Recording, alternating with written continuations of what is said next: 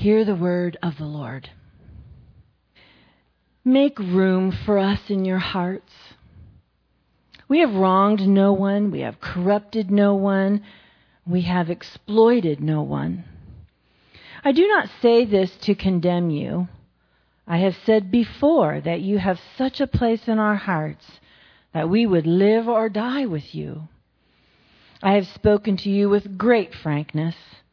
I take great pride in you. I am greatly encouraged in all our troubles by my joy knows no bounds. For when we came to Macedonia, we had no rest, but we were harassed at every turn. Conflicts on the outside, fears within. But God, who comforts the downcast, comforted us by the coming of Titus. And not only by his coming, but also by the comfort you had given him. For he told us about your longing for me, your deep sorrow, your ardent concern for me, so that my joy was greater than ever. Even if I caused you sorrow by my letter, I do not regret it. Though I did regret it, I see that my letter hurt you. But only for a little while, yet now I am happy, not because you were made sorry, but because your sorrow led you to repentance. For you became sorrowful as God intended, and so were not harmed in any way by us. Godly sorrow brings repentance that leads to salvation and leaves no regret, but worldly sorrow brings death. See what this godly sorrow has produced in you, what earnestness, what eagerness to clear yourselves, what indignation, what alarm, what longing, what concern, and what readiness to see justice done. At every point, you have proved yourselves to be innocent in this matter. So even though I wrote to you, it was neither on account of the one who did the wrong, nor on account of the injured party, but rather that before God you could see for yourselves how devoted to us you are. By all this we are encouraged. In addition to our own encouragement, we were especially delighted to see how happy Titus was, because his spirit was being refreshed by all of you. I had boasted to him about you, and you have not embarrassed me. But just as everything we said to you was true, so our boasting about you to Titus has proved to be true as well. And his affection for you is all the greater when he remembers that you were all obedient, receiving him with fear and trembling. I am glad I can have complete confidence in you. Thank you, Terry. That was great. That Bible tape I listened to has got the guy's got a much harsher voice. Yours is very pleasant to listen to. He's scary sometimes. Good morning. It's good to be here with you all again today, and sometimes I wish I was up there skiing with those guys, but got things to do here today, too. Winter Olympics is coming up. I don't know if you're looking forward to it like I am. I love to watch it. I can't pronounce the name of the Russian city where it's supposed to be, but I always love to see the skiing and the skaters, and just by coincidence this week, I suppose not coincidence, really, my son Luke handed me an essay written by a former Olympian ice skater. And it has some things here that were so fitting for the passage today. I've just got to read you a few paragraphs of it. His name is Paul Wiley, and he was one of three American skaters in the Calgary Games in 1988, figure skating. Let me read you a few of his words. The crowd of 20,000 is electric, and by extension, my mind attempts to contemplate the live worldwide television audience.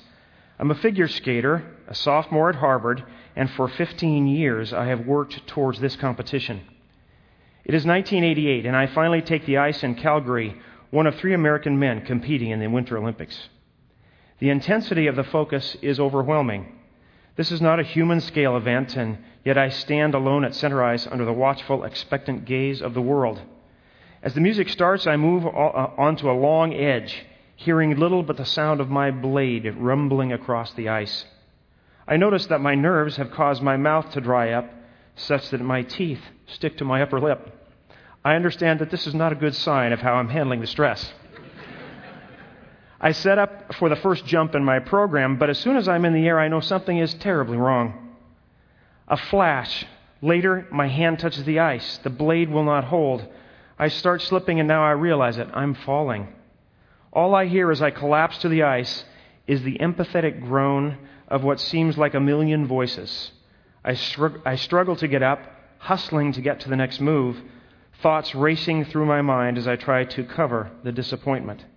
There is no way of erasing a fall from the judges' minds, nor can I jam the television transmissions to the living rooms of friends and family watching at home. This is live, and I have just blown it. This has to do with our passage, because sometimes the harder we work, or for all that we try to do well, sometimes things just go sour, and we have to learn to respond to that. I'll tell you the end of Paul's story at the end here, but let's pray. Father, I want to thank you for your word today, and I pray that it would go out in spirit and in truth, and that you'd help us to receive it and to respond to it, that you would translate these words into each of our hearts in the unique way they need to be applied, and that you'd give us the courage to follow up on them with faith, trusting your goodness and your enablement along the way. In Jesus' name I pray. Amen. So we're in chapter 7 of 2 Corinthians, and before I really dive into the passage, I need to review again a little bit of the background for you, because it really is relevant. Paul had spent a year and a half initially in Corinth planting this church in a culture that was just ferociously pagan, rife with idolatry and sexual promiscuity. He leaves and moves on different missionary journeys, and he writes the letter of 1 Corinthians, where he corrects some mistakes, some ways that the church had gotten off track, and reaffirms them in their love and in the centrality of the resurrection. And then he goes back for a visit, a personal visit with the church to strengthen their faith. But Paul calls this visit in chapter 2 of this book, he calls it his painful visit. Something went horribly wrong. We're not sure what exactly it was. Maybe Paul, part of it might have been that he confronted the church with some of the ways they'd gone off track, some of the sin that had kind of infiltrated the body. Maybe they didn't respond well to that. Also, there had come to be these, what they called super apostles, professional traveling Christian speakers.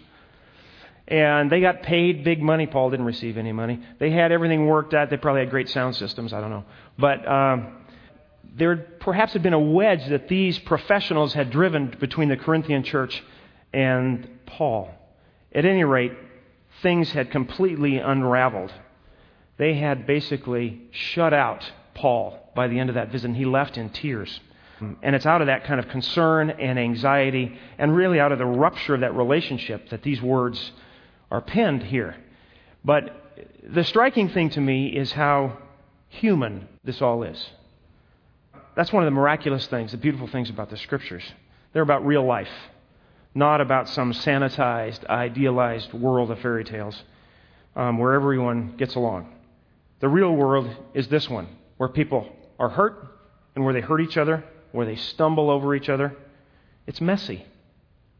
But the Scriptures wade right into us, into those times with us. The Lord wades right into those times with us. And that gives us a little understanding about why Paul says what he does in verses 2 and 3. He says, "Make room for us in your hearts. We have wronged no one. We have corrupted no one. We have exploited no one. I don't say this to condemn you. I've said it before, that you have such a place in our hearts that we would live or die with you." Paul reminds them of his history. He had worked night and day, didn't demand pay, and he was there for their growth, for their nourishment in the faith. He wasn't there to make a buck. He wasn't there to make a name for himself or for his reputation. He was in it for them. That's what these words are all about. But notice that inside of all this is that plea. And we can hear Paul's hurting heart in the middle of it. He says, "Make room for us in your hearts." He said something similar back in chapter 6, verse 13, where he asked them to open their hearts to him. What's this about? It's a plea for them not to shut him out like they did before. And I think maybe verse 4 gives us a little bit of a clue of what might have happened. He says in verse 4 there, he says, "I have spoken to you with great frankness." Other translations talk about the confidence with which he was able to speak with him. Paul had invested his life in these people. He knew them well. He had, in some senses, won the right to speak into their lives. And so he, with his love and for their good, he spoke directly and frankly to them. And perhaps they didn't respond very well to that confrontation. Maybe they took offense in some way. Maybe Paul hit so close to home that they just couldn't help but kind of close the door to what he was trying to say. We're not sure. But Paul asked them to open up their hearts, to make room for him. You ever experienced that? You ever had someone who was close to you? Sometimes it's our kids, sometimes it's somebody else in our growth group. Sometimes it's someone we've just known forever, and we know so well that we can speak into their lives, but it doesn't go well. They turn on us, they shut us out, they can't hear it somehow. Hand goes up and you can only talk to the hand. There's nothing to be done. I don't know if you've ever experienced that. I have, and it's sad. It's difficult. It's really painful. Or maybe you, like I, have been on the other side. Someone who knows us well has come alongside to speak to us in love with the kind of frankness and directness that Paul talks about here. They know we need to hear something. But, as I have done, maybe you have too, you didn't want to hear it. You told them that. Maybe you blamed somebody. Maybe you made some excuse. Maybe you just shut the door in their face somehow. But Paul's words today are for us in just those circumstances.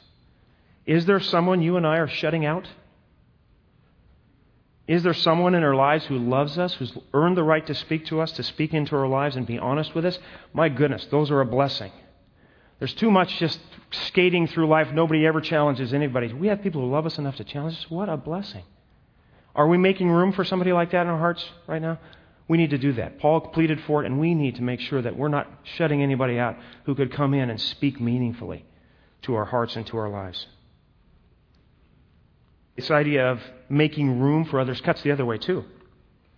So my question for us is, are we making room in our lives, that is, giving time and energy and intentional effort to cultivating relationships such that we can be those who speak into others' lives as well, to help them along in the faith? We have to be able to play both those roles. The passage exhorts us to be open on both sides, to be teachable, and to be cultivating lives that we can speak into as well, so that we can play that role. I suppose there's one other observation that's probably appropriate here. When we share truth, it's a little bit like sowing seeds. Jesus made the connection himself. Sometimes truth needs time to germinate. We may share something that's true, that's appropriate. We may even do it in all the right ways and still experience rejection.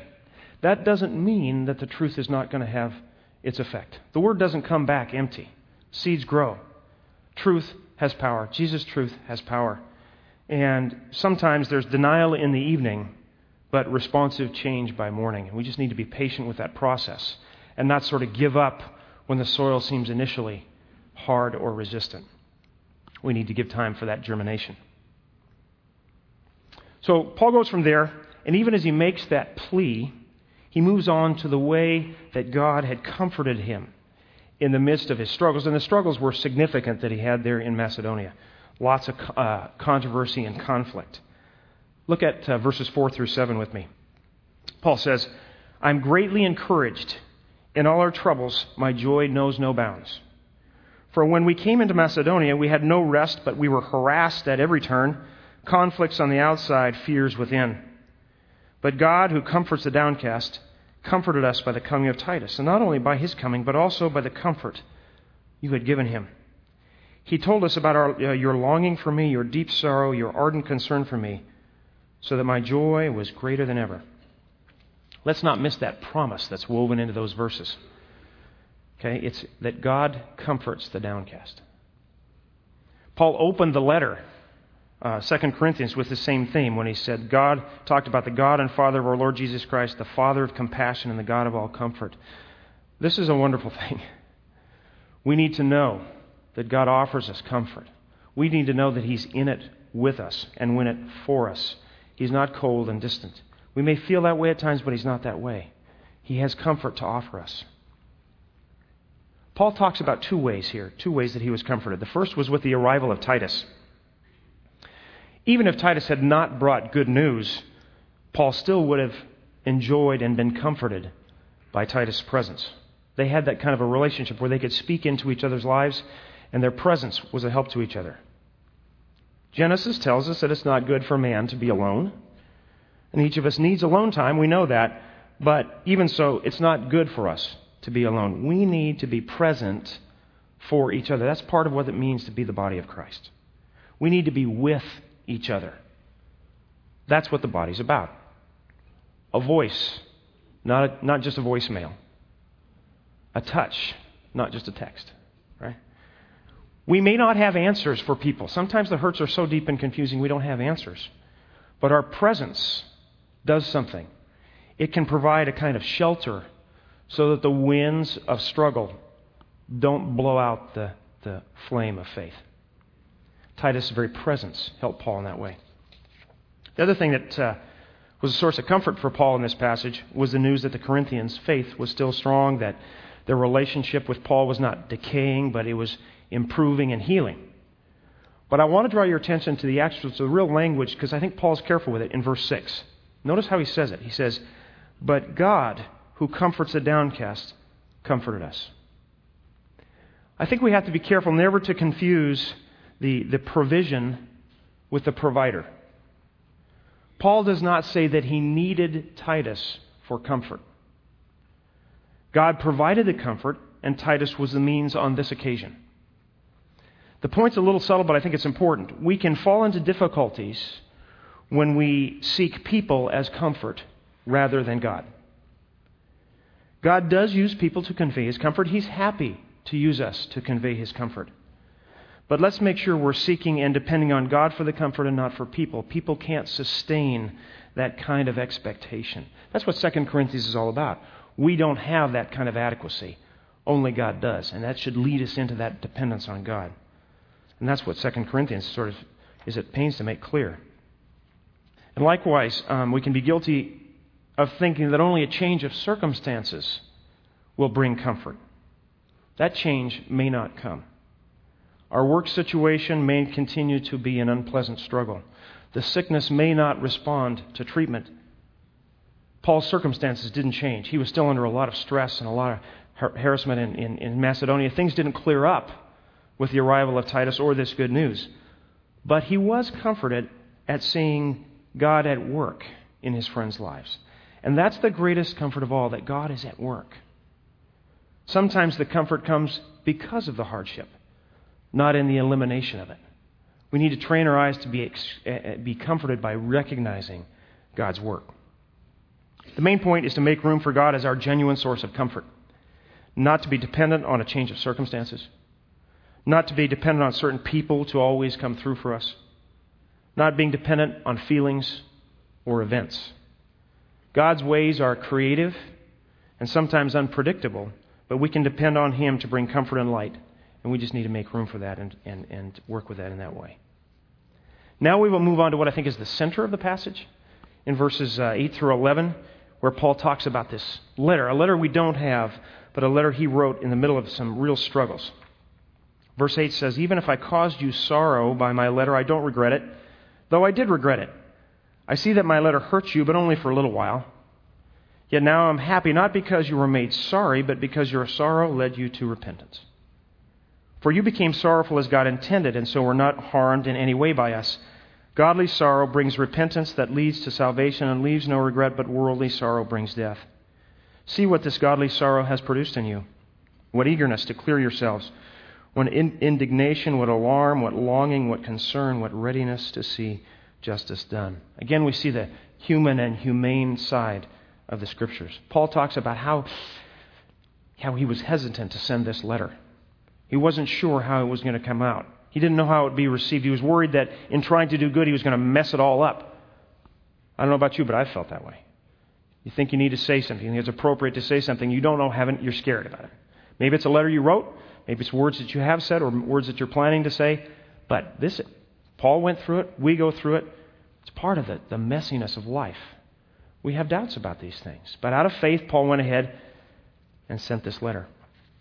And the response is really the heart of the text. Paul says the Corinthians responded with godly sorrow as opposed to worldly sorrow. I think it's worthwhile to compare the two. First, let's talk about worldly sorrow. Paul says worldly sorrow leads to death. Not long ago, I was reading an article in Psychology Today magazine, secular magazine, and the psychologist went on just a rant about how guilt is the most damaging of human experiences. And, of course, he blamed pretty much every religion and faith in the world for producing or inventing this kind of guilt. And he just posited the idea that if this guilt didn't exist, everybody would be much happier, as though the guilt was just not real. And, of course, we have those who take this and run with it and live life as though guilt did not exist, acting on the idea that there's no absolute right and wrong, so you can never really be wrong. They run over their own lives and other lives, cause lots of damage. But, of course, that notion is wrong. Certainly, we feel guilt sometimes when we shouldn't and when we don't need to, but real guilt exists because there's real right and wrong. And without a place to go with that guilt, the sorrow that comes with it sprouts all kinds of problems that we see all around us. Worldly sorrow brings bitterness. It just sits there and poisons us for years sometimes. Worldly sorrow takes away our hope. It leaves us with nothing but despair because there's nowhere to go with it. If you don't have anywhere to go with that sorrow, despair just settles over you and you wonder, what's the point? You also see how it can infect people with a kind of cold cynicism. Well, there's nothing you can do about it. Who cares kind of an attitude. Yesterday was the March to the Right to Life, and it reminded me of, in my life, I've seen sort of two different responses from women who have suffered the trauma and the tragedy of abortion. Those that have actually been drawn to Christ as a result of this pain understand and empathize with women who are caught in difficult circumstances. And they're the greatest help. They have grace to bring to these women who are in these circumstances in a way that's beautiful, that the rest of us can't. But then sometimes you see the others who didn't have godly sorrow, who had nowhere to go, didn't find where to go with that sorrow, and instead just became cold and cynical and become the advocates of the procedure and defiant with respect to rights about an abortion. Those are the two different kinds of sorrow there and the two different fruits of it. Worldly sorrow brings anger. It brings a desire for revenge. I got to know just recently a fellow named Tim Shantier. I don't know if anybody here knows him, but he's with New Tribes Missions. He works among the Yembi Yembi people in Papua New Guinea. And he's worked there for 15 years, translating the scriptures, getting to know the people. And he told me that the tribe, he had a little difficulty for a while because the tribe has no word in its vocabulary for forgiveness. It doesn't even exist in their vocabulary. The tribe had this history of just cycle after cycle of one tribe executing revenge on the other tribe and back and forth, just revenge wars constantly. No notion of forgiveness. The team had to get together and create a word for forgiveness. It was kind of a combination word they had from, they pulled it from the word for like find it, and then grab it, and then pull it out and throw it away. They put all these together to create a word for forgiveness, sort of like what you do with a snake in your garden, just get him out of there somehow. But what a beautiful thing when the village came to see that this thing even existed, they didn't even know existed before. So their sorrow, their worldly sorrow, now had a place to go for redemption and for purpose. And that's what Paul's pointing to here with this idea of godly sorrow. That's what the beauty of life with Christ takes us, has a place for us to go. He says godly sorrow leads us to repentance. We know repentance as that idea of turning around, getting on going the right way on the right road once again. But I think it's instructive to think about the word itself. The word is metanoia, and it really literally means a change of mind, a change in the way of thinking. You see, in Genesis, we fell, our minds fell as well as everything else. You see that when Adam and Eve, right after they eat the fruit, you know what they do to cover up, right? I think it's cartoon comedy, the way Moses puts it in here. They sew fig leaves to cover up. I mean, that's silly. They think they've done a good thing, but this is a comical effort at covering up their shame. And of course, the next step is even sharper. They hide from God. The mind falls too. Paul talks it a futility of thinking. Paul calls it a futility of thinking in Romans. Same is true for us. You know, we easily believe that we know better or that we know best. We quickly criticize those who, put us in the crosshairs and tell us anything that we've done wrong. We quickly blame circumstances or other people for our errant, sinful ways. Which is why we need the Word, and why we need mentors, and why we need teachers. The life for us in Christ becomes one of course correction now. We wander off track, and we need to have our thinking about ourselves, and about God, and about others straightened out, corrected, clarified, sharpened. We need to make room for that truth in our lives so that we can change like seed sown on good soil. I'll be honest with you, I grew up with a pretty terrible temper. In Little League, I was a bat thrower. I don't know if you've ever seen one of those. I'd strike out and look out. That became a tomahawk flying back towards the fence sometimes. Got me in a lot of trouble. Coaches over the years that said, hey, you got to get a handle on that, get a handle on that. I ignored them. But then one day, God hit me right across the head with James 1:20. James 1:20 says, man's anger does not produce the righteousness that God desires. Somehow I'd missed that for a long time. The verse challenged my whole way of thinking. Actually, that exposed my faulty thinking. I realized that I'd secretly harbored ideas about my anger which were absolutely wrong. I had thought that my anger was sometimes a legitimate and righteous way of responding to injustice, a way of alerting everyone around me that something unfair had happened. I had thought that my anger could actually straighten out what I perceived to be the foolishness or wrong-headedness of the people around me.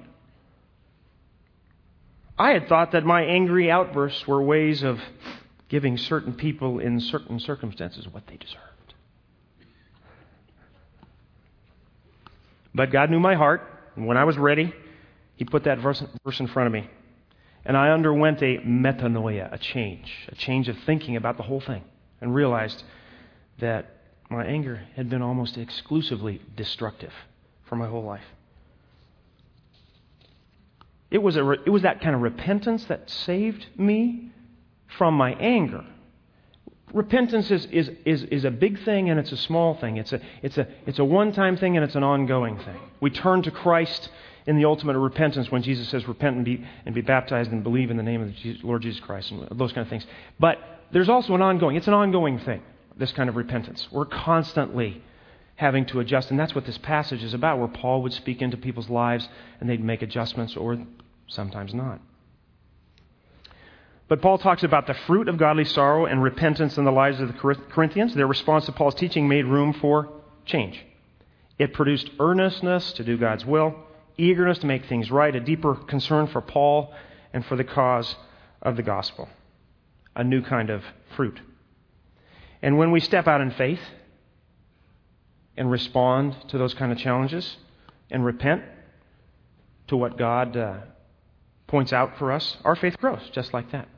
It's like a muscle, right? Our vision of God grows. I think of that. One of my favorite chapters in the whole Bible is John chapter 11, where Jesus is away, Lazarus gets sick, and Jesus and the good friends Mary and Martha are at a loss of what to do.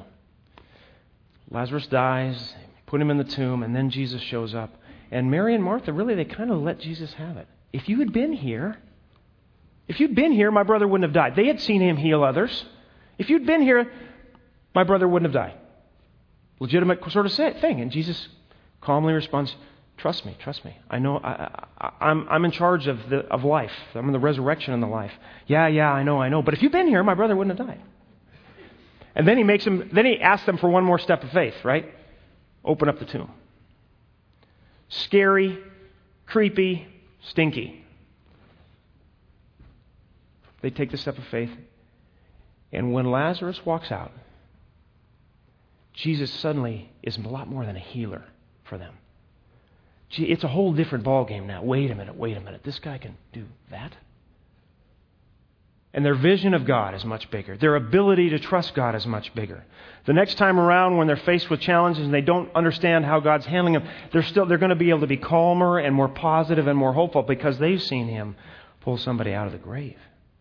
Their vision of God is much bigger. And when we take those steps of faith and respond with teachable spirits, then our vision for God gets bigger. Our ability to trust Him increases. And in a real way, that's what 2 Corinthians is all about. Time and again, Paul has told us of the ways he found himself to be inadequate, weak, pushed beyond his abilities. But we never see Paul seeking excuses or casting blame. I've been reading through Jerry Sitzer's book called The Grace Revealed, and just this week he just hit this right on the head. He says, "It is not Paul's admission of weakness that strikes me as unusual. Who hasn't felt his weakness at some point in life? It is his response to it that is so radical. Far from fighting or excusing it, he simply accepts it as normal and turns to God." That's the characteristic of godly sorrow that he's talking about here. It's a simple recognition, a non-defensive recognition of our weakness, of our failure, of our sin, and a moving forward into God's strength and grace and enablement. It's God. See, the whole thing is pointed at God's character in us. That's the great. That's sort of the pearl of great price, the great treasure in the field. That's worth everything. So if somebody comes to me and says, "Hey, I'm seeing an area here where I think you need some work," why would I not want to give it up if giving it up gets me this character of Christ? It's worth everything. Paul says on a number of occasions, "I count everything a loss for the sake of knowing Christ." And maybe our problem is that we just don't appreciate how beautiful that is, but it's a marvelous, it's the most wonderful thing there is. So getting these things out of our lives is a lot less of a big deal when we realize, boy, it is absolutely worth it. That's why Paul can say what he does at the very end of the chapter. I don't know if you noticed how, verse 16, just really struck me. He ends the passage with, "I'm glad I can have complete confidence in you." I'm sorry, I don't have complete confidence in anybody. And hasn't this letter been about how we're not adequate? How can he say that he has complete confidence in the Corinthians when there'd been this rupture of relationship, problems all the way? He knows the sin that invades that body of believers. How can he say that? But I think the key is really what he's been building, this argument he's building all along. Paul had lovingly approached the Corinthians with ways they'd been straying from God's word and God's way, and they had been teachable. They had responded with godly sorrow. They had allowed God to change them, to redirect them. And this is where the richness of Christian fellowship comes in, that the world can really know nothing about. Okay? When you and I humbly accept our inadequacy, our weakness, when we humbly relinquish to the sin that's exposed to us and admit it and don't fight it, don't become defensive about it, don't try to cast blame, don't try to explain it away. When each of us becomes comfortable as jars of clay, then we can know that if something goes wrong and we're willing to course correct, willing to be brought back on course. We're just cracked pots, not crackpots, cracked pots. Okay, and then that's how I can have how you can have confidence in me, and I can have confidence in you that things are going to go wrong, but we're in it with Christ to develop our character and to bring His kingdom to bear on our lives, and that's the good thing we're going for. And that when it's shown to us, we'll throw away all this other stuff that entangles us and hinders us. Then we can have confidence, not that we'll be flawless, but that we're changeable, that we can put each other back on track. We can be used by God to get everyone back on the way it is. Because it's worth it. Because that challenge is worth it. And that's what body life is all about. That is what church is all about. That's why we're here for each other, to see God work out His goodness and redemptive purposes. I'd like to call the ushers forward. We're going to share communion today, and I'm going to tell you the rest of Paul Wiley's story here, But this is what we're about with respect to celebrating communion. It's that kind of sharing of brokenness among us, of that brokenness, but God's offering His redemption in that whole thing. Paul Wiley, when we last left him, he said, "This is live and I've just blown it." He's down with his rear end on the ice in the Olympics. "I have 4 minutes left and one important choice to make," he writes. "Either skate through the rest of the program believing that something constructive will come of the mishap, concentrating and performing to the end, or continue to dwell on the fall and its consequences, inviting more mistakes caused by a negative frame of mind." A scripture flashes through my mind that helps me with my decision. "The righteous shall fall, but they shall not be utterly cast down." Talk about timely. I suddenly grasp God's perspective. He will use our successes and our failures to teach us about ourselves and to show the world His glory. I move on, accepting a new role. I admit my imperfection and decide to skate hardly unto the Lord. He was out of the medal contention in the 88 Olympics. Everyone said, "You're done. You'll be too old by the next Olympics. Give it up." Except for 2 or 3 people that spoke into his life and convinced him to try again.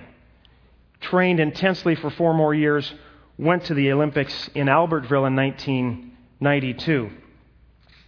He got a silver medal. The last paragraph of his essay says this: "When I look back at that moment, it always amazes me to think that the omnipotent God, the creator of galaxies light years away, will give us His strength and grace to help us in all of our struggles, in our relationships, in our careers, and even in the things that seem insignificant to others. He sees our hearts. He wants us to acknowledge our need and rely on His help. All we need to do is ask and rise as He lifts us." Let's pray. Father, may we make room for the people You put into our lives to receive the admonishments that we need and to share and speak into the lives that we can bring along. Because that's the way we improve, that's the way we grow, that's the way we take on Your character, is when we rub shoulders with those who are walking with You, when Your Spirit speaks to them and then speaks to us.